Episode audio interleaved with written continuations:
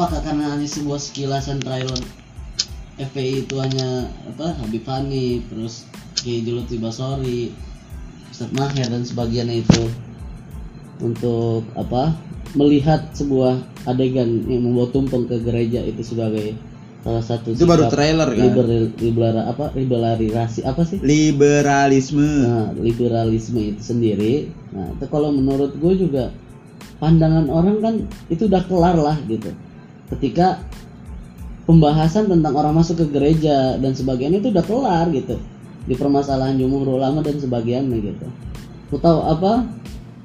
Salah satu Grand Syekh Al Azhar pun udah bahas itu pun kan beliau juga sering ke Siapa, siapa? gereja ortodok Mesir Grand Syekh Al Azhar itu Grand. Syekh Al Azhar Oh, Grand Syahrazad. Ya. itu masuk juga ke gereja. Pokoknya kalau hanya melihat dari satu sisi itu gitu, karena pemurtatan, pencampuran antara aduk dan sebagainya, gitu, ya itu merupakan sebuah penilaian yang gimana ya, yang itu udah dibahas sebelumnya gitu. Kalau hanya diboykot dan sebagainya, mencampur adukan gitu antara laki-laki, santri laki dan perempuan gitu. Ya sebagai kenyataannya, ya lihat aja gitu. Ya kan, mau di pondok pesantren mana pun, Ya, Nggak begitu. bisa, iya. Maksud maksud gua mungkin eh, yang orang-orang tahu adalah santri itu kayak perempuan laki-laki dipisah, mereka nggak bakal bisa bertemu gitu kan. Yang emang notabene pikiran masyarakat kayak gitu gitu. Tapi di film ini dilihat dari trailernya gitu kan, yang apa tatap-tatapan terus habis itu ngasih kitab apa? Kitab apa Beh? di itu di hutan. Bukan itu Betul Izar anjir. Kuratul Uyun itu di itunya. Emang iya? Heeh. Seriusan? Yang yang ada yang ada ininya yang ada tasbih tasbihnya iya, itu Kuratul Uyun. Nah, habis itu apa tuh namanya? Kalau kita melihat dari sisi misalkan gitu penyampur adukan eh, santri laki dan perempuan gitu, ya mungkin kan itu juga di sana dipelajari mungkin ketika belajarnya pun seperti itu, bubarnya jalan seperti itu dan bahkan gitu. Kalau misalkan sebagai itu landasan kalau bosannya di pondok kok percinta-cintaan maksudnya ya karena kan itu udah kodrat manusia gitu. Nggak bisa ente melarang orang untuk ber- apa mencinta itu nggak bisa gitu. Ya, kita lihat aja di pondok juga itu sebagai kisah gitu. Nah alasannya nggak tahu kenapa gitu. Kenapa ditolak sedangkan pesantren rock and roll. Nah, ayat-ayat sorban, cinta. Nah. ayat-ayat cinta. Ada Terus- kata ayat yang notabene sangat Nah. religius lah ya. sebagiannya seperti itu kenapa tidak diboikot dan sebagian dan selainnya gitu? Apa gara-gara sekarang lagi panas? Apa karena didukung oleh PBNU akhirnya ini film jadi di- nah, dan tentang- yang yang menentang pun dari apa? orang-orang yang yang garis berhaluan dengan PBNU itu sendiri. Iya. Nah. tapi menurut lu apa namanya eh, hukumnya masuk gereja itu kenapa gimana be? Kalau hukum masuk gereja itu sendiri sih dalam pembahasan itu tergantung ya. Ketika apa apa namanya? kembali ke niat gitu. Ya itu dia. Kalau orang misalkan itu kan pada dasarnya emang semua perbuatan tergantung niat itu dasar buat orang iya gitu. iya iya. Tapi kan kalau dilihat gitu kalau misalkan kayak kita ngambil kata kayak Haji Lutfi Bosori ya di gereja itu sebuah banyak kemusyrikan gitu di mana mereka sebuah tempat yang menyembah selain dari Allah Subhanahu Wa Taala gitu Hmm. kan nah itu kan emang sebuah gimana ya itu ranahnya dia kita masuk itu tergantung untuk apa gitu. Ibarat kata kira-kira masjid istiqlal gitu. Boleh nggak orang Kristen masuk gitu. Boleh-boleh aja kan? Boleh aja bahkan tapi kan itu beda be. maksud gua kan masuk ke situ. maksud gua itu kan dalam agama mereka di kita kan beda agama nih sama mereka ini. Mereka misalkan mau masuk masjid ya kalau misalkan dalam kaidah mereka nggak apa-apa ya nggak apa-apa. Tapi kan kalau kita kayak masih ada perdebatan gitu loh. Menurut lu gimana? Soalnya gue pernah dengar di ceramahnya Ustadz Abu Somad katanya nggak boleh.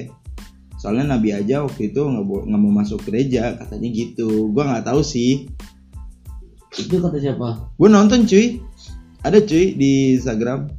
Yang Nabi nggak masuk gereja. Ah, ah, Nabi nggak mau masuk gereja katanya. karena gini Nabi itu kan panutan bung ketika Nabi melakukan sesuatu otomatis itu contoh. menjadi sunnah fi'liyah. Kan Oh. sunnah ada dua kauliyah fi'liyah sama hamiyah gitu.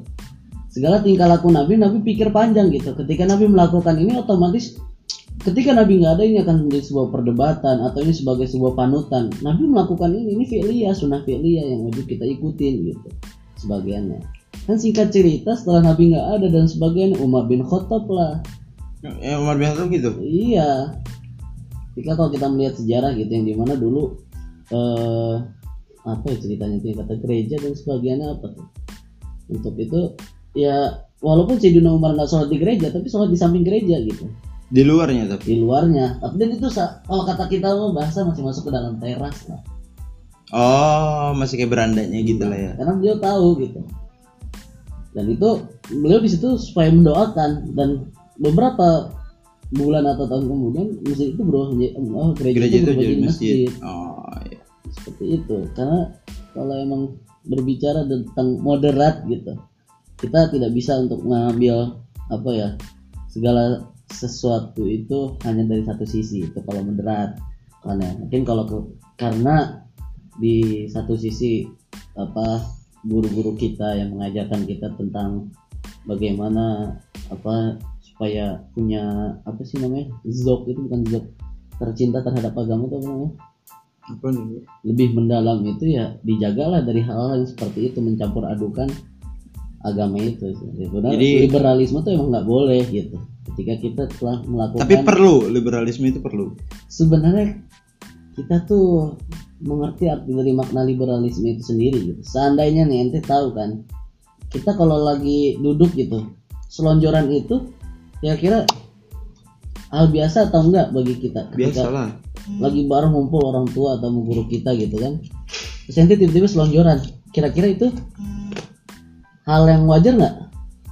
Ya wajar gua. Kalau selonjoran ya. Mm-mm. Tapi ada ininya juga, ada tempatnya Nah gitu. itu dia gitu Sama modelnya kayak begitu. kalau bahasa liberal itu sendiri kan itu hal yang baru gitu bukan hal yang baru sih maksudnya yang di luar dari kebiasaan Hmm. gitu itu dia nah tapi liberalisme yang dianggap kalau udah dia menyentuh daripada ideologi usul dari kita punya agama itu yang perlu kita perbaiki jangan sampai gimana tuh liberal ini menyatu dengan plural pluralisme Pluralisme. Kalau udah Kalau pluralisme itu apa? itu mencampur adukan agama semua Oh jadi kayak makan semua gitu padahal udah jelas kan akum dinukum toleransi sama pluralisme beda ya? nah beda itu dia.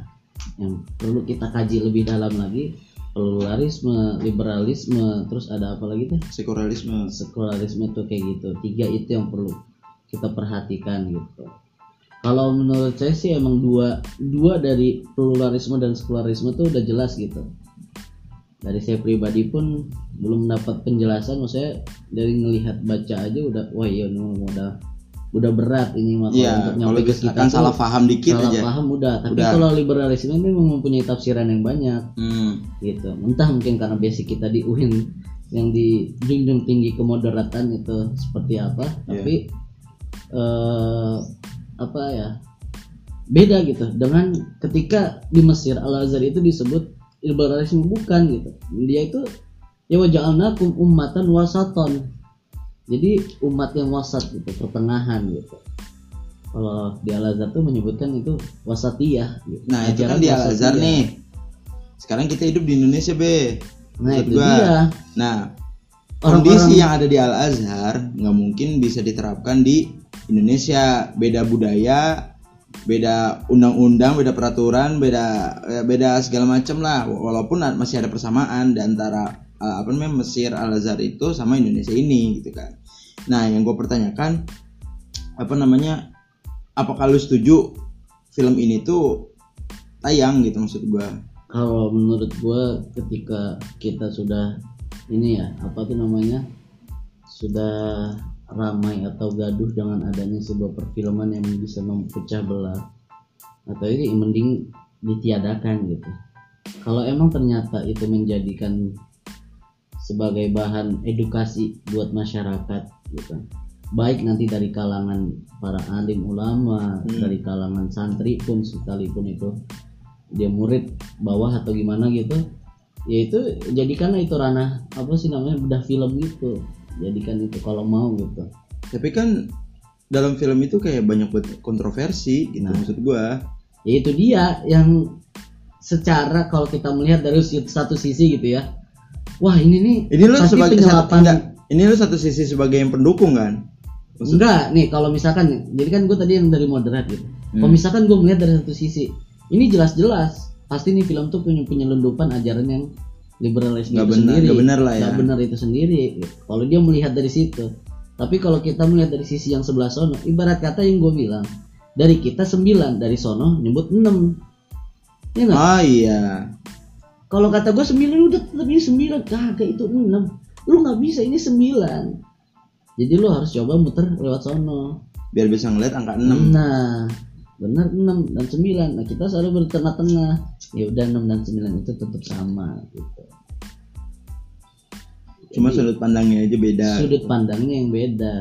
Nah, makanya ketika melihat film ini terlepas dari kalau untuk penilaian saya sendiri daripada saya pengkritik film atau itu saya masalahnya ma- masih trailer gitu belum Nah. belum apa kayak ibaratnya kayak film dua garis biru nah ngerti gak lu yang dia. waktu trailer banyak banget yang hujat Heeh. dan akhirnya mereka mereka ini nonton gitu kan Mm-mm. nah padahal isinya itu adalah sex education Sex masih education masa dini perlu. gitu kan perlu Iya. banget gitu masalahnya kan sex education itu kan kayak hal yang masih tabu apa kan di sekitar kita kayak misalkan ya gimana sih cara yang baik gitu kan wajarnya kayak gimana yang nggak bener tuh kayak gimana gitu kan Iya, itu dia perlu minta pendidikan. di santri pun sekarang. seperti itu Santri pun yang berlaku seperti ini gitu. Mungkin kalau dilihat dari jarak jauhnya ya begitu karena dikaitkan dengan satu politis gitu dikaitkan dengan dukungan-dukungan ini dan sebagainya ya itu emang ya kalau orang udah berbau ya sebenarnya gimana ya? Sekarang tuh orang bukan berba apa nyampur-nyampurkan agama bukan gitu. Tapi orang tuh membawa politik gimana ya masuk ke dalam agama gitu. Padahal di agama itu sendiri itu udah dibahas politik gitu. Jadi orang tuh nyerang politik dengan dalil agama. Orang politik menyerang agama itu dengan dia punya wah ini mah saya diinin karena saya nggak bisa masuk karena dia ber iniin sama saya gitu. Berlai apa namanya berlainan. Berlainan politik sama saya Hmm. gitu. Tapi bukannya politik dan agama itu memang sudah ada kaidahnya gitu maksud iya gua. asiasah itu. Politik dan agama itu tidak bisa dipisahkan. Agama dengan politik itu udah termasuk. Tapi sekarang kan orang gitu. Orang yang paham agama menyarankan udah nggak usah terjun ke politik. Mewanti-wanti itu mah politik kotor gitu. Politik begini gini gini tuh orang yang terlalu fanatik dengan agama gitu. Tapi Hmm. ketika orang politik yang paham agama gitu kita nggak bisa. Nggak bisa ente menjudge orang yang politik yang jadi politisi itu orang-orang kotor semua orang-orang nggak baik semua. Justru kalau kita nggak peduli dengan politik sedangkan agama kita mengajarkan politik lalu yang bakal menjadikan politik itu baik siapa kalau bukan orang-orang agama? Aduh ganggu. Gitu. Ganggu anjing kalau misalkan sudut pandang lu diubah nih menjadi orang yang menolak keras akan film itu lu akan berdalih apa be? Gue akan berdalih ya di situ tadi. Itu salah satu perusak dari moralitas yang pertama kehidupan pesantren. Yang kedua mencampur adukan kultur budaya yang di mana ketika gue keras di dalam salafiyah gitu ketika gue dalam pondok pesantren dan sebagiannya karena kan kita punya pondok pesantren modern salafi gitu. Di antara dua pesantren itu kan emang benar.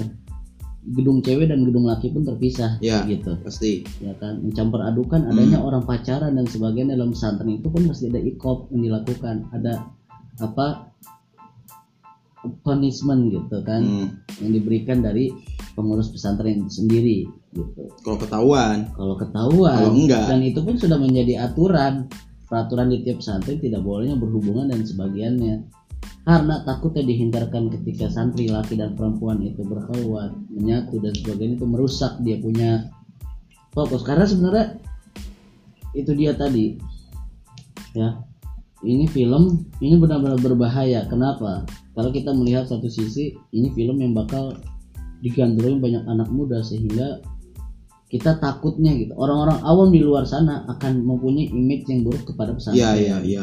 Itu. Mindset masyarakat tuh bakal diubah mindset dengan film ini gitu nah, nah, ya ya jauh lebih lagi dalam ini sebuah ajaran karena kenapa? Bangsa Indonesia itu lebih lebih memilih melihat dan mendengar daripada membaca gitu. Ketika yang